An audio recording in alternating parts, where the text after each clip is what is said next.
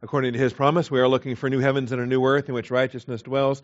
Therefore, beloved, since you look for these things, be diligent to be found by him in peace, spotless and blameless, and grow in the grace and knowledge of our Lord and Savior Jesus Christ. Our growth comes through the scriptures. Luke 24 will be our passage of study today. Luke chapter 24, where we get started, dealing with verses 44 through 49. And I think some of the confusion that results when we try to blend this with the Great Commission. The Great Commission is in Matthew chapter 28. All authority has been given to me in heaven and on earth. Go therefore and make disciples. Um, it's a great message. There's an impact on that message we don't want to lose sight of. We want to understand our obligation to make disciples, baptizing them and teaching them. We want to understand how to fulfill that in uh, in all of its uh, implications. But then we come to Luke 24, and maybe the biggest problem is as we try to inject that thinking into this passage. And we try to inject the Great Commission and the disciple maker imperative into this passage. This passage does not tell us to make disciples. This passage does not tell us to do anything of the sort. And I think uh, when we take a closer look at it, we'll have a better understanding why repentance for forgiveness of sins is proclaimed. All right? And why, if we try to merge uh, believe in the Lord Jesus Christ and you will be saved with repent, uh, we end up causing more trouble than, um, than it's worth. All right. So uh, perhaps we'll uh, have a better picture on that when we finish our message today. Before we get started, let's ask the Father to bless our time of study. Shall we pray?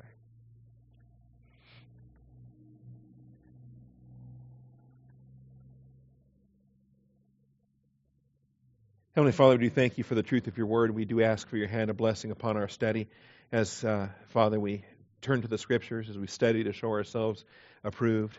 Father, we're asking for the faithfulness of your Holy Spirit to open the minds of our understanding. Father, you opened the minds of your disciples. We ask that you would do so for us here today. Uh, open our minds, Father, that we might have a wider appreciation for everything that your Son accomplished. We thank you in Jesus Christ's name. Amen. All right. The mountaintop setting, which was the setting for the Great Commission. I'm sorry? Oh, wow. That's bizarre. Thank you. Okay, that's good to know.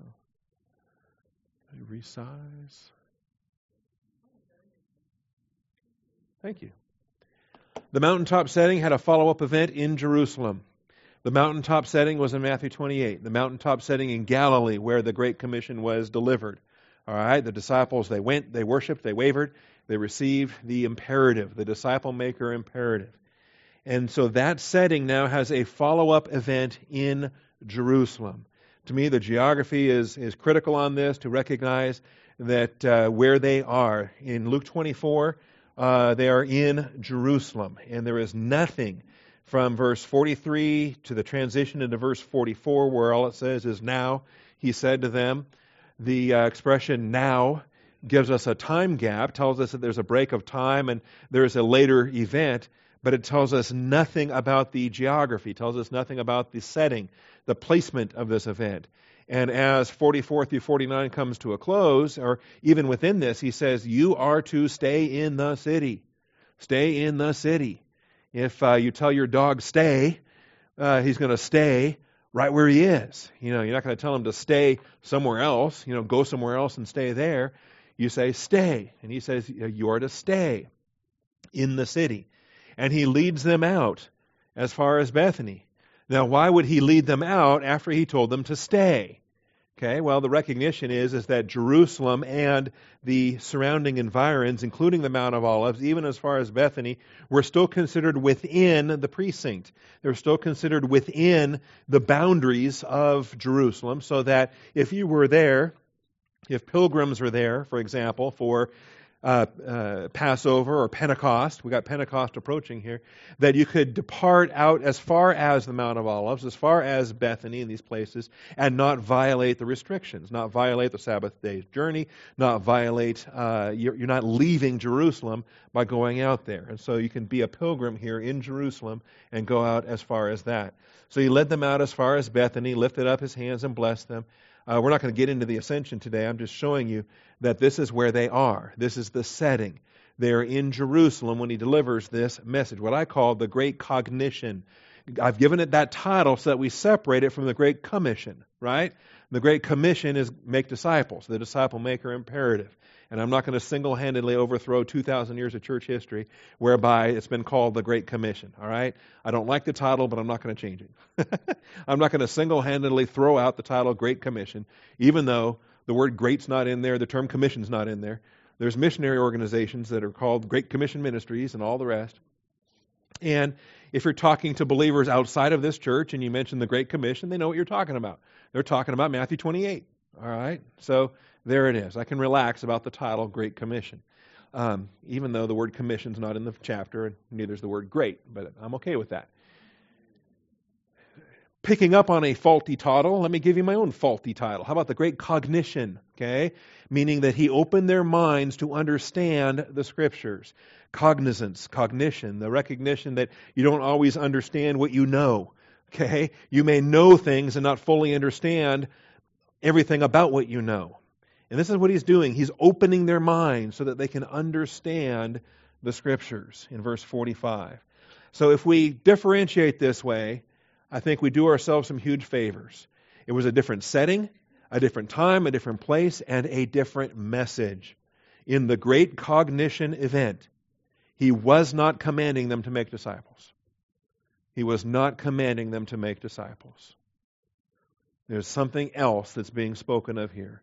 There's something else that's being prophesied here. And um, we need to recognize that. So, uh, what does he do? First of all, I rewrote most of these points, so this will be different than the point A you've written down before.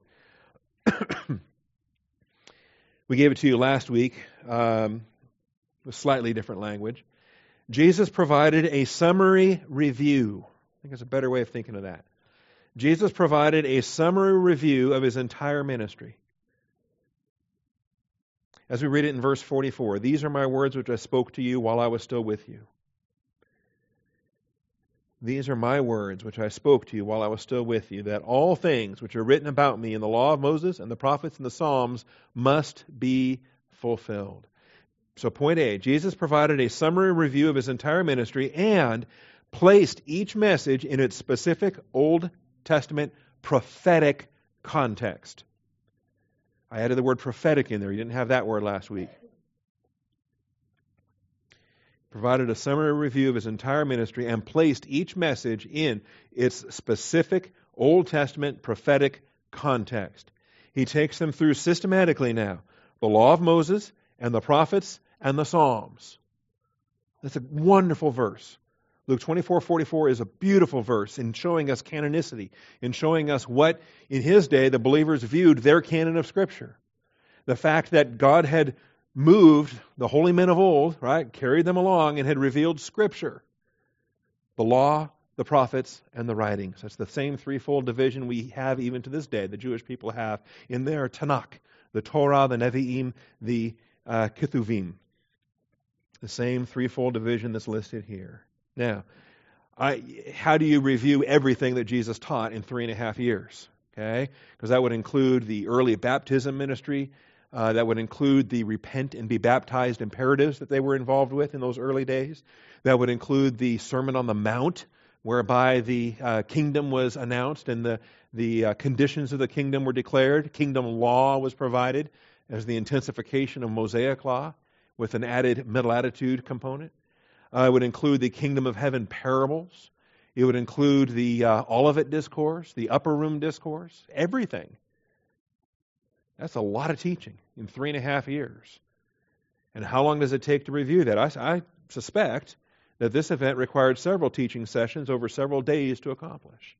I suspect that as he delivered this message, that he took a number of days, three days, four days, five days, however many days. Right? He had 40 altogether in his resurrection ministry.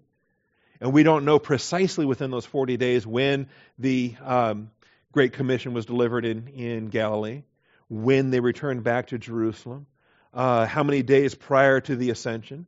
We know the ascension was 10 days prior to Pentecost, so we have a 40 day window to work with. Pentecost coming on May 24th, uh, the ascension being May 14th. So when did they start meeting? Did they start meeting on May 4th? Did they have 10 days to, to work through this? And then 10 days after he departs? We don't know. But the point is, is that he is reviewing his teaching. These are my words. And he takes them systematically through. Now notice, which I spoke to you while I was still with you. Now there was a similar expression in Matthew 28, but they weren't words, they were commands, teaching them to observe all that I commanded you. And lo, I am, I am with you always, even to the end of the age. That's different than what we have here. These are my words which I spoke to you while I was still with you. Okay? So I view this as being a summary review of his entire ministry, placing each in its Old Testament, notice though, prophetic context. Must be fulfilled. Must be fulfilled. And the hermeneutical key that he gives them, the hermeneutical key that we use today, is the issue of fulfillment. And I'll show that to you here in one of the subpoints. All right. So this event likely required several teaching sessions over several days to accomplish. Point B, he opened their minds. That's the same point I gave you before. I didn't expand on that or tweak that at all. The verb is dianoigo. We looked at the eight New Testament uses of dianoigo to open, to explain. And this is what's happening here. He's giving them a more complete explanation, a, a more complete distinction between fulfilled and unfulfilled, a more di- a complete distinction, a systematic theology that they're going to need moving forward into the church age. If you think about it, it was, um, he likely once he knew that he was a rejected Messiah, once he started to prepare them for the cross, you know, the, the Matthew 16 episode, uh, the, the, the teaching about the upcoming crucifixion and the death, once he passed that point of ministry, how much teaching did he really give them of second advent and kingdom glory and conquering and all the rest of that? I don't, don't think he gave them much at all. Uh, what we see in the in in the Gospels is he he does give them parables, but he starts talking about the kingdom in parable form. Starts teaching about the about the kingdom in mystery form. He then starts to prepare them for. He starts teaching when he does give prophecies of the kingdom. He's giving prophecies of judgment. The, the tribulation that's coming, the Gentiles surrounding Jerusalem, the temple being destroyed he starts giving them messages that are very similar to Joel and and um, uh, the Old Testament prophets about the destruction of Jerusalem. All right, And now that he's resurrected, now he's really his emphasis was getting him ready for the cross. That's what he was doing, getting him ready for the cross. Well, now he's getting them ready for the church age, and to do that, he has to rightly divide the word of truth between fulfilled and unfulfilled got to have their minds open to Scripture. And that's what he's doing here. Now, under this, here's some new subpoints for you. Understanding the Scriptures must be comprehensive. Subpoint one. Understanding the Scriptures must be comprehensive. He took them through systematically the law, Moses, the prophets, and the Psalms. It has to be systematic. For you and I, of course, is the whole counsel of God's Word. Acts 17:11 is noble-minded to search the scriptures and see if these things are so. Systematically search the scriptures. Acts chapter 20 and verse 27, we don't shrink from declaring to you the whole counsel of the word of God or the whole purpose of the word of God. If you're going to be noble-minded and search the scriptures, you've got to search on a whole counsel basis, all of it, line upon line, precept upon precept, here a little, there a little. Understand the totality of the Word of God, from Genesis to Revelation.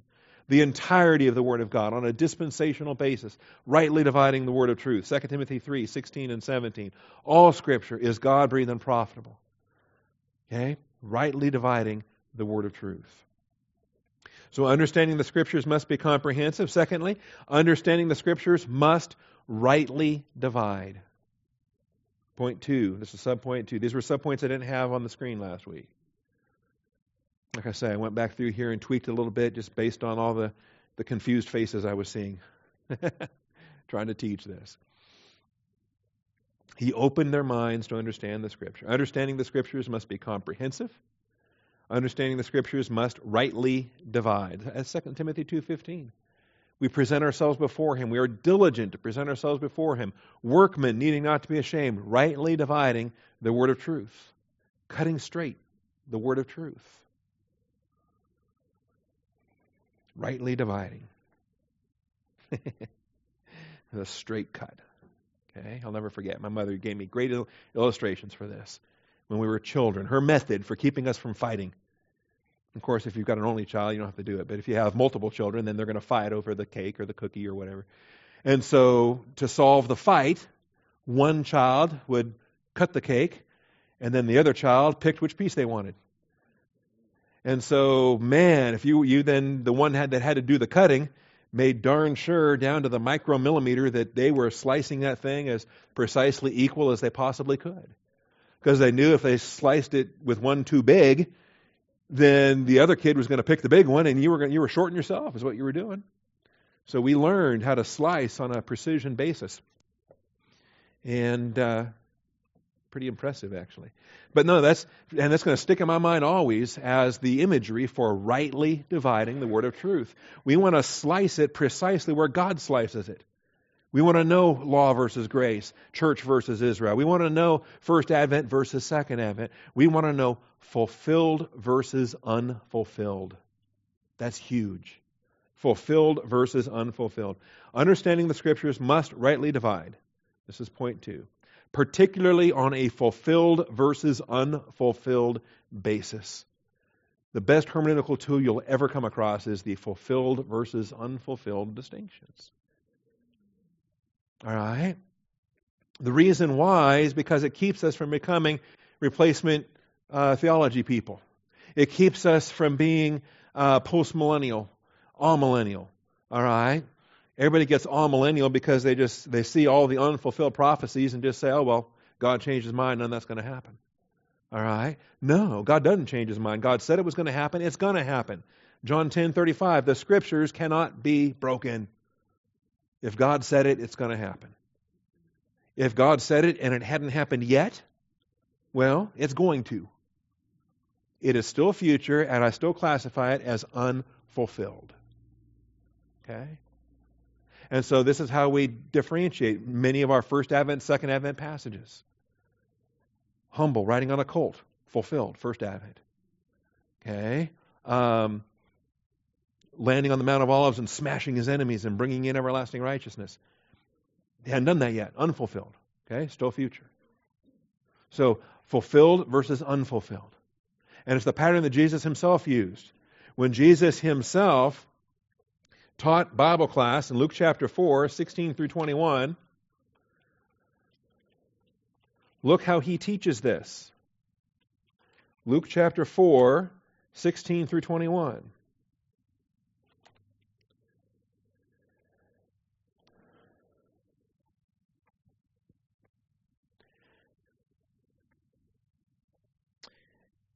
He came to Nazareth where he'd been brought up, and as was his custom, so this wasn't the only time he ever taught this way, this was his custom.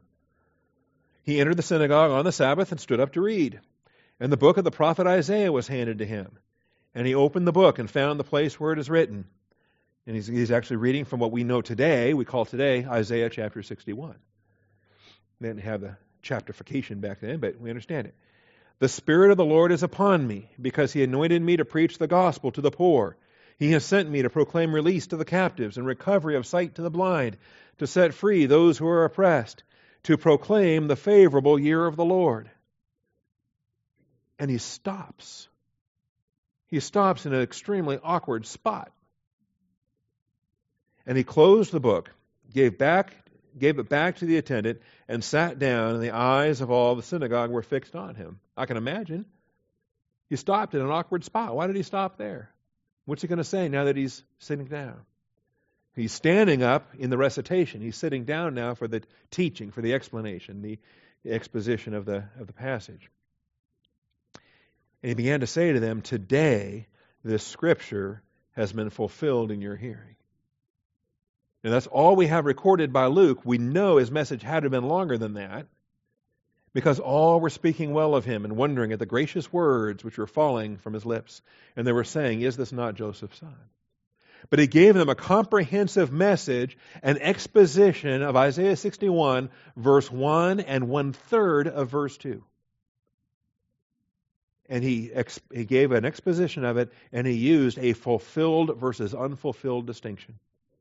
His hermeneutic was fulfilled versus unfulfilled. Flip back to Isaiah 61. Let's take a look at it. Isaiah 61. I love doing this because it's easy to do and it's uh, plain and simple. Somebody just saved yesterday can see this with their own eyes and uh, work their way through it. Isaiah 61. Verse 1 will be f- familiar, and the first third of verse 2 will be familiar because we just read them in Luke. The Spirit of the Lord God is upon me because the Lord has anointed me to bring good news to the afflicted. Okay? To bring good news to the afflicted. Start to pay attention to these purpose clauses. He has sent me to bind up the brokenhearted, to proclaim liberty to captives and freedom to prisoners, to proclaim the favorable year of the Lord. And that's where Jesus stopped and rolled up the scroll. Why did he stop there? Why could he not read the very next phrase? Why could he not finish verse 2? Why could he not read the verses after verse 2? Because he's rightly dividing on a fulfilled versus unfulfilled basis. And these things here are not fulfilled in First Advent. The day of vengeance of our God. He can't read that line if he's going to rightly divide the word of truth on a fulfilled versus unfulfilled basis. Because the day of vengeance is second advent. The day of vengeance is unfulfilled, it's still future. To comfort all who mourn. Comfort isn't coming yet for Israel. Comfort will come. To grant those who mourn in Zion, giving them a garland instead of ashes. All right, comforting all who mourn and granting those who mourn. What are they mourning about? What are they mourning about? You can answer it now, or you can wait till we finish this class, and then you're going to learn the better answer. Are they mourning about the destruction of Jerusalem? Are they mourning about the Gentile dominion? Are they mourning about all the hardships they're going through? I'll leave it unanswered till we get to the end of the class.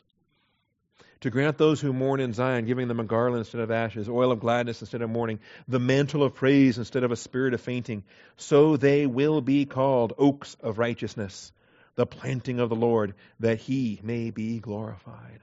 That's all second advent. That's all coming up. That is unfulfilled. For you and I today, in 2014 AD, that's still unfulfilled. That's still future for Israel. Israel has a future. Now, this is why the fulfilled versus unfulfilled basis, when we go back to Luke 24 47 or Luke 24 45, he opened their minds to understand the scriptures that they must be fulfilled. Replacement theology ignores all that. It says, well, they're not fulfilled. He changed his mind. Well, they're not fulfilled. Israel blew it. Well, they're not fulfilled. They, they rejected it, so he's replaced Israel with us. Or they're not fulfilled literally because they were never meant to be fulfilled literally. They, they were always intended to be fulfilled mystically or spiritually or allegorically, right? And, and so they, they just, they just bastardized the language to, to lay claim to all of it on a spiritual, allegorical basis. No. The scripture cannot be broken. And the very same passages, like Isaiah 61, that go through, take you both through first and second advent in the same context. First advent literal, second advent literal. It's the only fair way to be to the text. The only way to search the scriptures and see if these things are so. So, Understanding the Scriptures must be comprehensive, and understanding the Scriptures must rightly divide, particularly on a fulfilled, unfulfilled basis. Point C Jesus concluded this event with a death and resurrection message. Jesus concluded this event with a death and resurrection message. A week ago, when I gave you the point, I had the word gospel in there, and I took it out because I'm going to try to avoid the confusion. The death and resurrection of Jesus is good news. All right? It is very much good news. But we need to recognize that there's good news and there's good news. There's good news in a lot of different applications whereby I can trust in Christ and receive eternal life. We're thinking about the good news whereby I believe in Jesus and I get saved. And so I'm trying this morning to strip away that handicap. Let's talk about different kinds of good news. Good news that Israel might receive when it comes to Israel expecting their kingdom. All right? And there's definitely good news that Israel might receive to enter into their kingdom. And the basis for that good news is the same as the basis for my good news for getting saved. It's that Christ died from, for our sins and rose from the dead. So it's the same good news reality, the same good news appreciation, but the context is different. Whether it's an unbeliever who's trusting in Christ to receive eternal life, or whether it's a Jewish person who is understanding the finished work of Christ in recognition of the coming kingdom, entering into their millennial glory. That's what we want to understand. And we did a good job with it. I think we did a great job with this in the communion uh, teaching. Because he said, This is my blood of the new covenant. Okay? And we recognized that there was something more, that the, the blood of Christ was doing more than simply saving unbelievers. That the blood of Christ clearly was for the redemption of humanity. Yes, I'm not denying that. But more than that, in addition to that, the, the ratifying of the new covenant with Israel and with uh, the, the house of Israel and the house of Judah. That covenant was ratified by the blood of Christ. So, two separate activities that were accomplished by the blood of Christ on the cross, and, and more. The blood of Christ also cleansed the heavenly temple. There was a lot that the blood of Christ was achieving on that day. Trying to open our minds to understand the scriptures more than just simply the good news that unbelievers can trust in Christ and receive eternal life. All right? There is good news.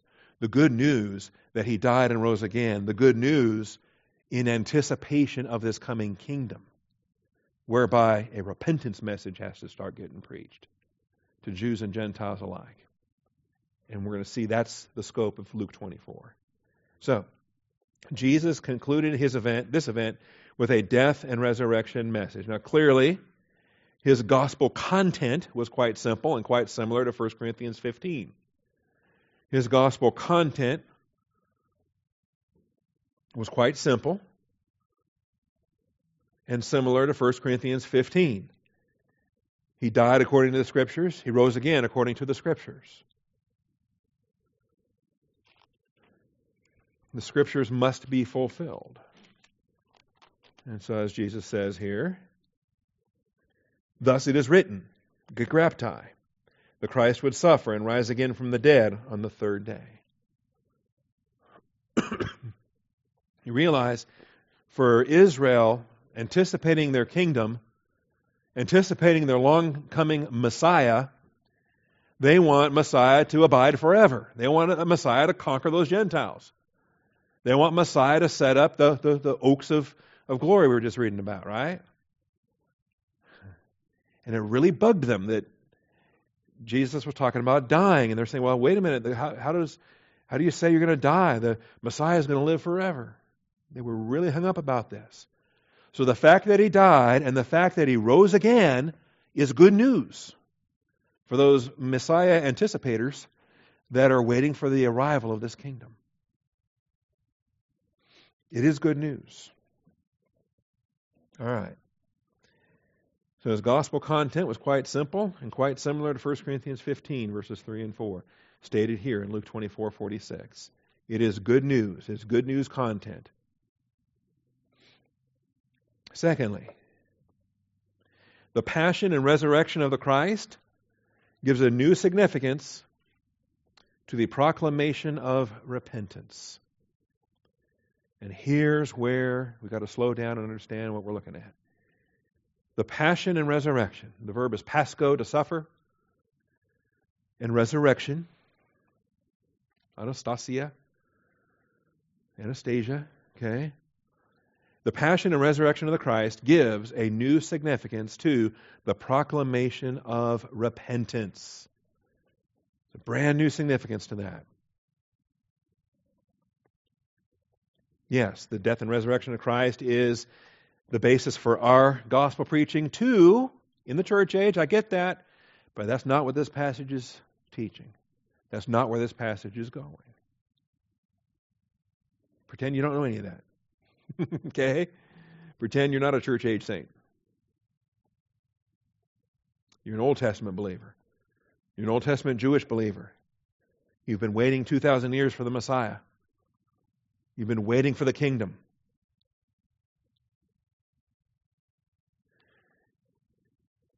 All right. In fact, this is, when you look at Acts chapter 1, the parallel text to Luke 24, we learn that this is what's on their mind.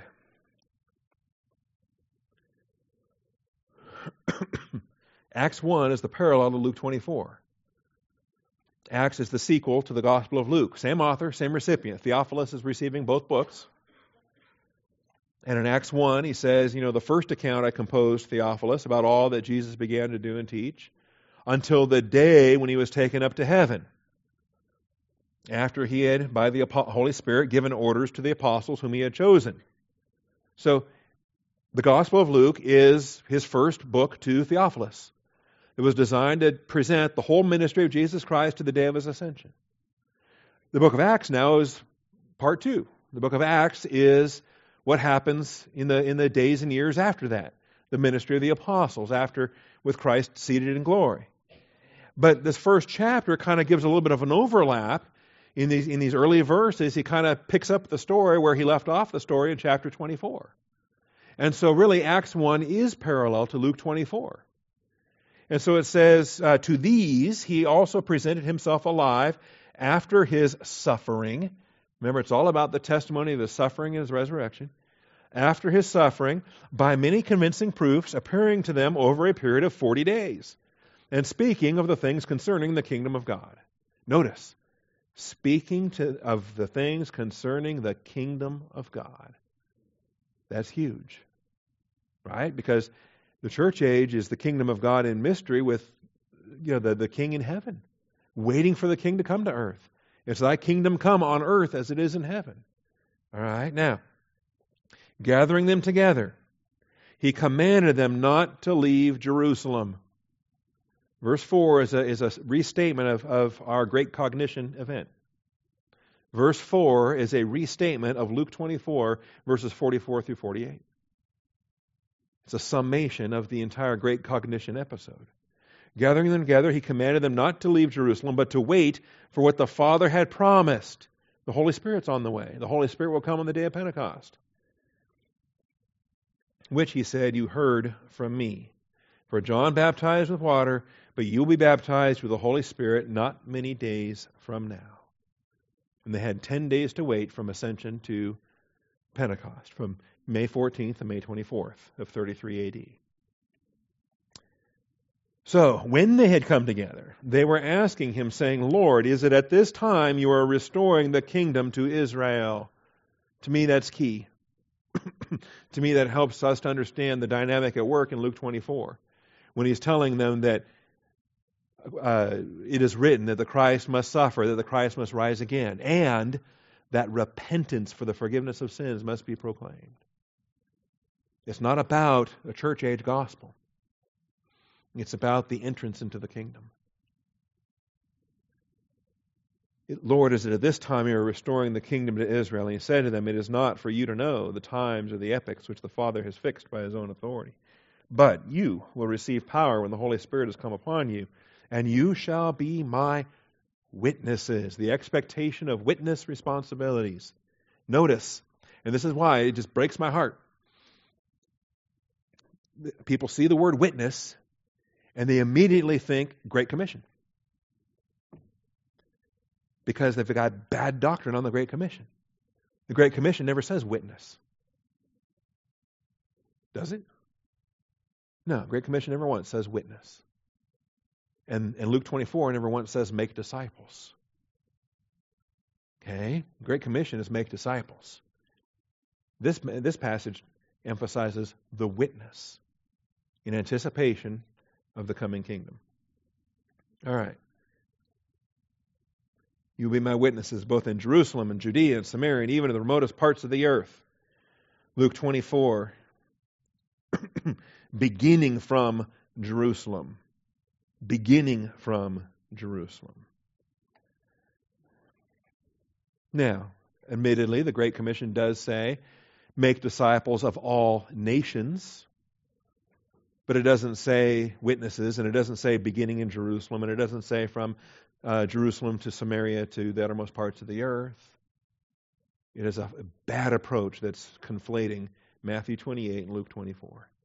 Keep the Great Commission as one message and keep the Great Cognition as a different message, and you do yourself a huge favor. Again, point two the passion and resurrection of Christ gives a new significance to the proclamation of repentance. The proclamation of repentance, by the way, which is not new. The proclamation of repentance that goes back to the role of John the Baptist. Subpoint A John the Baptist proclaimed repentance for the forgiveness of sins. John the Baptist proclaimed repentance for the forgiveness of sins. Matthew 3, verse 2 and verse 7. Not John the evangelist. It's John the baptizer. It's the forerunner. It's the herald. This is not a gospel message. This is not a gospel message. There's no good news other than the kingdom of heaven is at hand. In reality, it's bad news. The kingdom of heaven is at hand and you're not ready for it. The kingdom of heaven is at hand and you need to repent right here, right now. Join me there in Matthew chapter 3. And see, when Christians today in the church try to adapt this in their evangelizing, it's horrible. Because they're, they're putting a human effort on how to get saved. They're saying, repent for the forgiveness of your sins. The gospel for the church, the gospel for salvation, is believe on the Lord Jesus Christ and thou shalt be saved. This repent message, by the way, is not preached to unbelievers, it's preached to believers. Luke chapter 3. I'm sorry, Matthew, Matthew chapter 3. In those days, John the Baptizer came preaching, proclaiming, heralding. Keep that in mind. That's what uh, repentance has to be preached. In the wilderness of Judea, saying, Repent. Explanation for this reason, the kingdom of heaven is at hand. For this is the one referred to by Isaiah the prophet when he said, The voice of one crying in the wilderness, Make ready the way of the Lord, make his path straight. This ministry is one that prepares for the coming kingdom. It's preparing for the coming kingdom, and it's the role of the herald to do that. Now, John himself and goes to describe his ministry. And um, Jerusalem was going out to him and all Judea and the district around the Jordan, being baptized by him in the Jordan River as they confessed their sins. That's not a church age gospel activity. All right? If you're out there shouting to unbelievers to repent and bringing them down to Town Lake or somewhere and making them confess all their sins when you dunk them under, okay? I've baptized uh, a few of you in this room. Did I make you confess your sins before I dunked you under? Announced, blabbed to the whole world what kind of a rotten person you used to be as an unbeliever? Okay? No. I don't want to know anyway. Neither do they. It's none of our business. Because that's not what's happening here. Look what happens when some unbelievers do show up. When many of the Pharisees and Sadducees came for baptism, he said, You brood of vipers, who warned you to flee from the wrath to come? This repentance message was a warning, and it was a warning to believers. It is not a message to unbelievers. In Luke 24, when he says repentance for the forgiveness of sins must be preached, it's not going to be preached to unbelievers. It's going to be preached to believers. It is a warning of Second Advent judgment. This repentance message is not for unbelievers. Therefore bear fruit in keeping with repentance. If you claim it, then uh, the fruit will, will tell it. Verse 10 the axe is already laid at the root of the trees. That's how close you are to this judgment falling. The axe is there, it's already laid to the root. It's already made its notch. The target has been selected. The very next event is the swinging of that blade. All right. John the Baptist proclaimed repentance for the forgiveness of sins. Verse 2, verse 7. It's to believers, not to unbelievers. This national repentance is necessary for Israel's entrance into the kingdom. This national repentance. Not an individual person getting saved and receiving eternal life. It is a national repentance. The Jewish people those that rejected him in his first advent have to accept him. This national repentance is necessary for Israel's entrance into the kingdom. John the Baptist's father actually prophesied of this at his birth. Luke chapter 1, 67 through 80. Luke chapter 1, 67 through 80.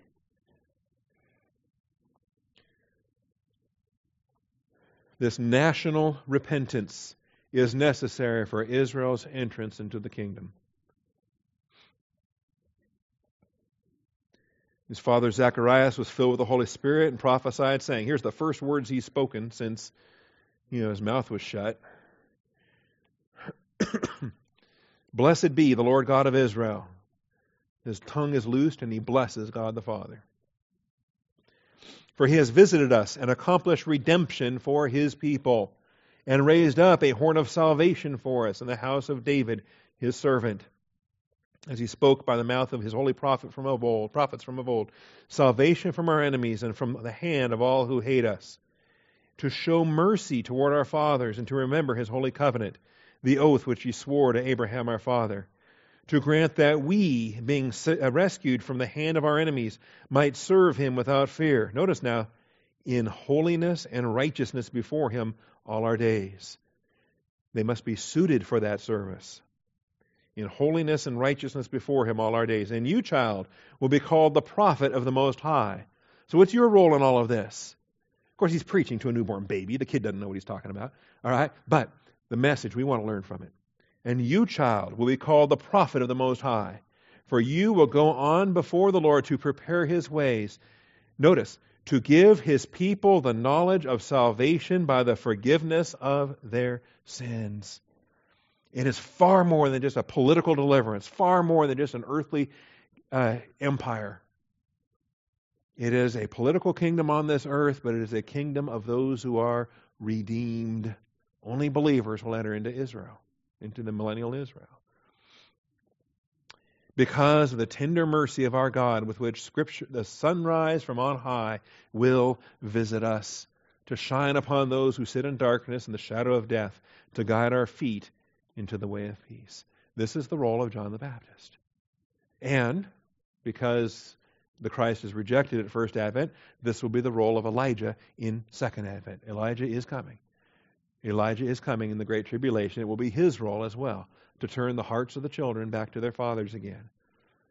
All right, so the national repentance is necessary for Israel's entrance into the kingdom. John the Baptist preached this, and guess what? Early in his ministry, Jesus also preached this. Jesus and his disciples likewise preached this early message of the kingdom. In Matthew 4, we see it, and in John 4, we see it. So back to Matthew. Chapter 3, we saw John the Baptist saying, Repent, for the kingdom of heaven is at hand. And in Matthew 4,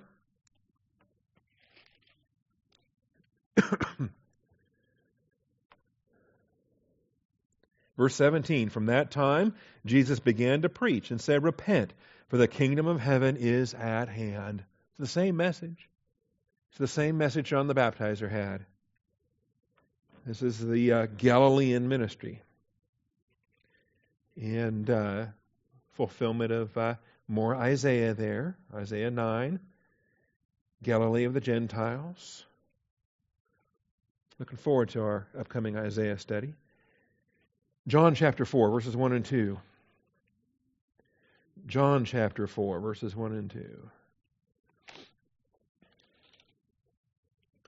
Therefore, when the Lord knew that the Pharisees had heard that Jesus was making and baptizing more disciples than John, although Jesus himself was not baptizing, but his disciples were, he left Judea and went away again into Galilee. So he had this baptizing uh, ministry in Judea, and then he carried it forth into Galilee.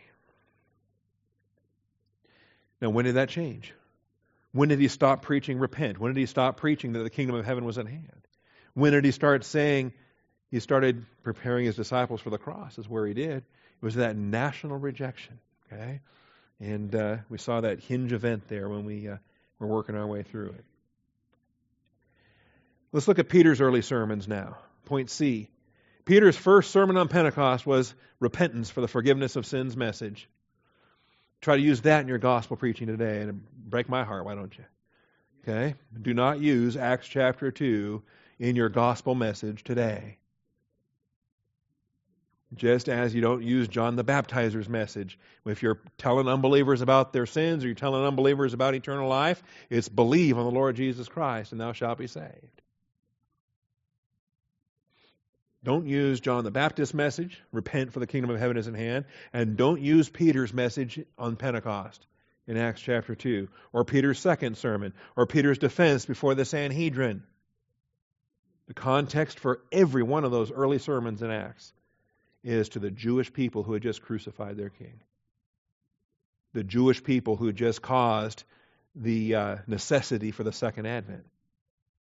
They could have had their kingdom right then and there.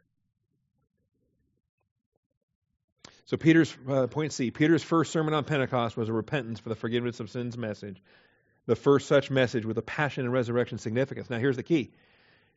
John the Baptizer said, pre, uh, said repent. Jesus said repent. Peter now is able to add the passion and resurrection blessings. He's able to add the passion and resurrection good news to the repent message. For the first time ever now, the repent message can be, can be delivered, and it can be delivered with the reality of the passion and resurrection of the Christ. And that is something special. In a lot of ways, it's uh, foreshadowing the uh, Jewish evangelists in the tribulation. It's foreshadowing the role of the witnesses in Revelation 11. It's foreshadowing the role of John the Baptist or of Elijah in the tribulation. All of those witnesses are going to be able to testify to the passion and resurrection of the Messiah. I mean, it's one thing to be waiting for a Messiah to come, but when you're waiting for the Messiah who came and died and rose again, and that's the Messiah you're waiting for to come, that, that has an impact that has a whole new significance. That means when he comes a second time, he can come without reference to sin. He can come a second time when he again brings the firstborn into the world. He can come now a second time for righteousness and planting the tree firmly, you know, the oak tree firmly planted. All right. So Peter's first sermon on Pentecost was a repentance for the forgiveness of sins message. Acts 2.38. Acts 2.38. This whole, brethren, what shall we do? This is not the Philippian jailer. And Peter's response is not Paul's response. These folks are not unbelievers that need eternal life. They are Old Testament believers that crucified their Christ. Now, in the context for this, when they said to him, when they heard this, they were pierced to their heart. They actually have a spiritual capacity to digest spiritual truth. They have living human spirits. And they said to Peter and the rest of the apostles, Brethren, what shall we do? Uh, backing up, you notice this is on Pentecost. And who are these people? They are devout men. Verse 5 There were Jews living in Jerusalem, devout men from every nation under heaven. Devout. If they were unregenerate Jews, they wouldn't even be in Jerusalem. They were devout. They were observant.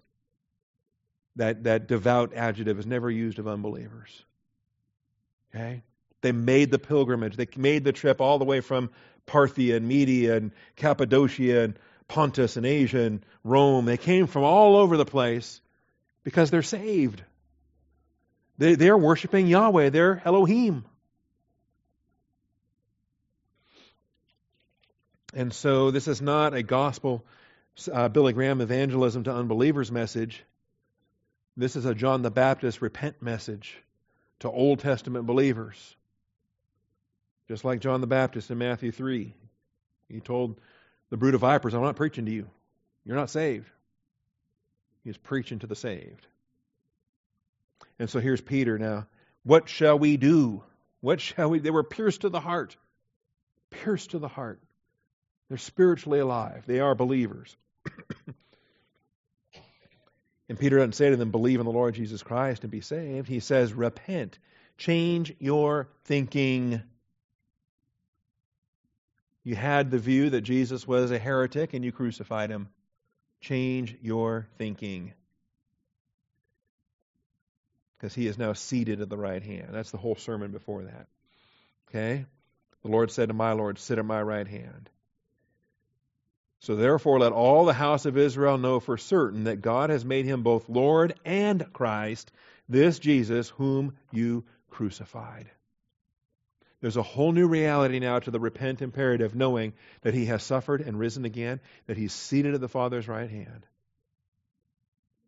So they were pierced to the heart. What shall we do? Peter said, Repent, and each of you be baptized in the name of Jesus Christ for the forgiveness of your sins, and you will receive the gift of the Holy Spirit.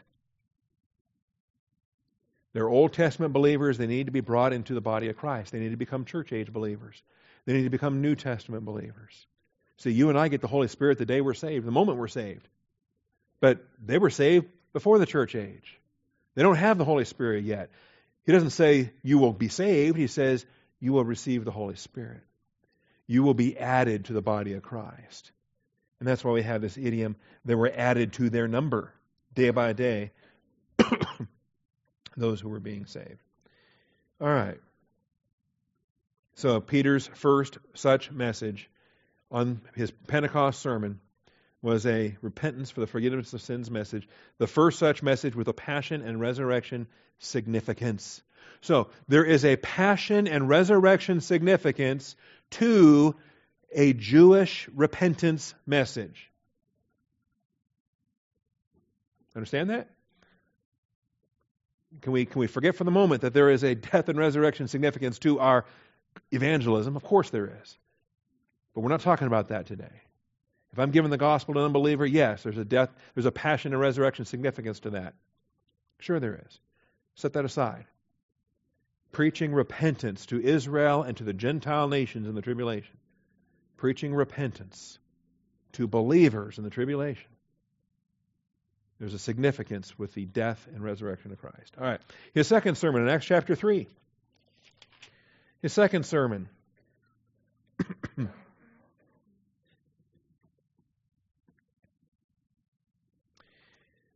And he gives, uh, well, there's a whole message there. I won't read from 11 following, but he says in verse 17, Now, brethren, I know that you acted in ignorance, just as your rulers did also, for the things which God announced beforehand by the mouth of all his prophets, that the Christ would suffer, he has thus fulfilled.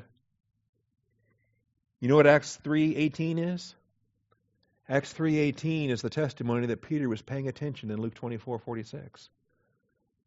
Jesus taught them that all the things written in the prophets and, the, and Moses and the Psalms must be fulfilled. And what's Peter doing here? Peter is now reteaching the Great Cognition Bible Conference. Peter is now saying the things which God announced beforehand by the mouth of all his prophets that his Christ would suffer, he has thus fulfilled. What Jesus preached in Luke 24, Peter is now preaching in Acts 3:18. Therefore, repent and return so that your sins may be wiped away, in order that the times of refreshing may come from the presence of the Lord. Repent. What you did not do at first advent, do now because Jesus cannot come back. Second advent cannot take place. The kingdom will not be established until the Jewish nation repents. whom heaven must receive until the period of restoration of all things, about which God spoke by the mouth of his holy prophets from ancient time. Moses said, see, all of this, you, you got to digest the Old Testament doctrine. Now on a fulfilled versus unfulfilled basis. All right. For you first. It is you, he says in verse 25 who are the sons of the prophets and of the covenant which God made with your fathers, uh, sending to Abraham. For you first, God raised up his servant and sent him to bless you by turning every one of you from your wicked ways. You first. First advent, Jesus was to the lost sheep of the house of Israel. First advent, Jesus was repent, the kingdom of heaven is at hand. And the Jewish people did not.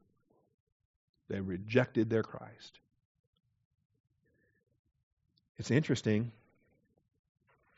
Um, the priests, officers of the temple, they start coming up.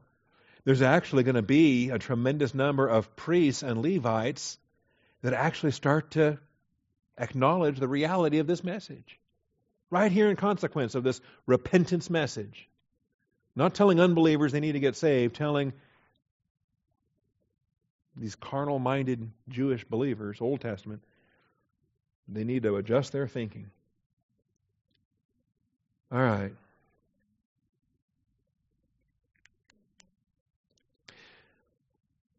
Uh, finally, then, Acts chapter 5, when Peter's making a defense before the Sanhedrin. Acts chapter 5.